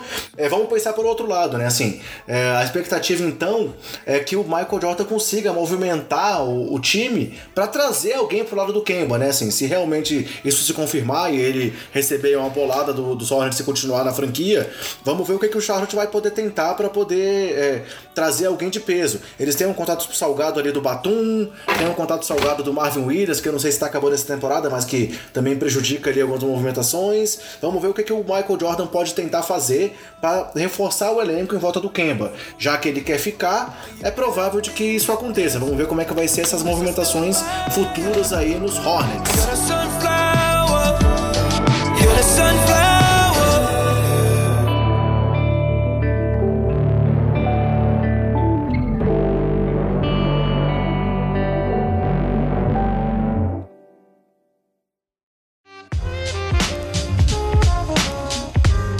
Pra semana que vem, galera, fazendo aí, então, colocamos de novo, vamos colocar de novo a enquete no ar para que vocês votem.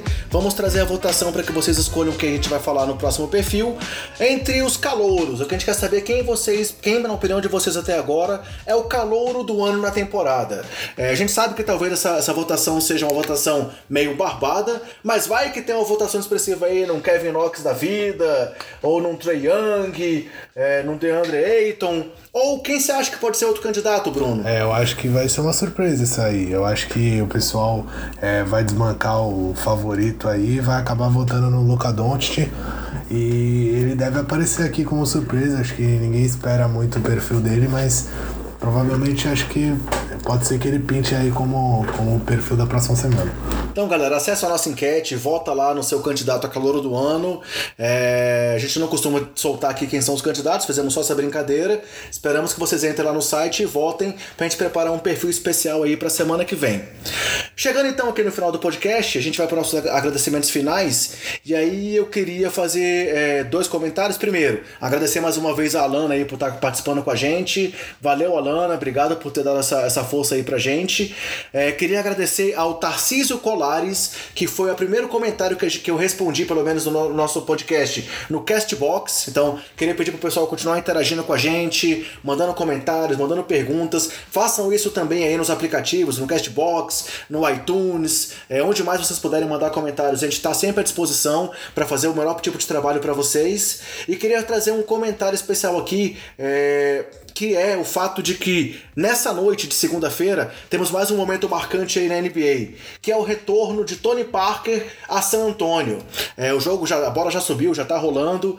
É, a gente houve, houve, uma homenagem, houve um momento de, de é, da franquia com o jogador. Ele tinha dito que ia ser um jogo bastante emocionante para ele e quando ele foi entrar em quadra realmente ele foi ovacionado pela torcida e a gente viu realmente ali o que, que é um respeito de uma franquia ao seu ídolo apesar de ter saído de lá, o reconhecimento foi absurdo. Então, eu queria fechar assim minha participação, agradecer a nossos ouvintes aí, comemorar mais uma vez estar já no nosso vigésimo podcast e mandar um abração aí para você, Bruno. Valeu por estar mais uma vez aí conversando sobre NBA comigo. É, é, é uma desgraça você começar todos os agradecimentos, porque você acaba com. esgota minhas opções de agradecimento, mas.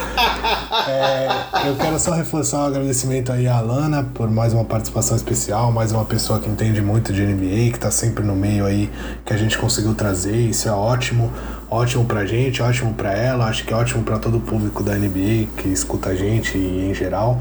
É, quero agradecer você também, principalmente, por estar. Tá, conseguir aí o vigésimo podcast ao, ao meu lado, a gente conseguir dar sequência nesse trabalho que está sendo muito legal. Espero que continue por, por muitos.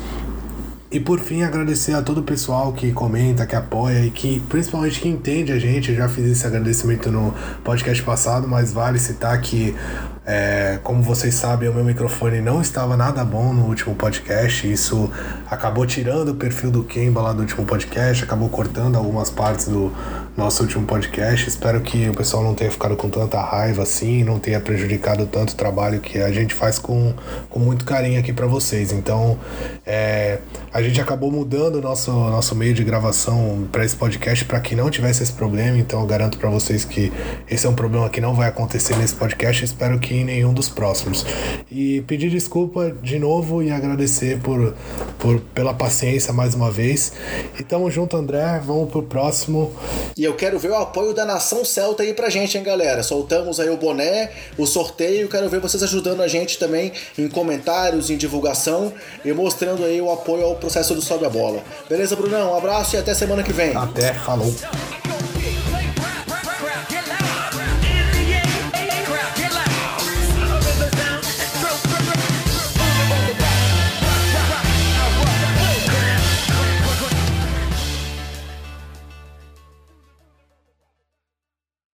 Este podcast foi editado por Gustavo Angeléia.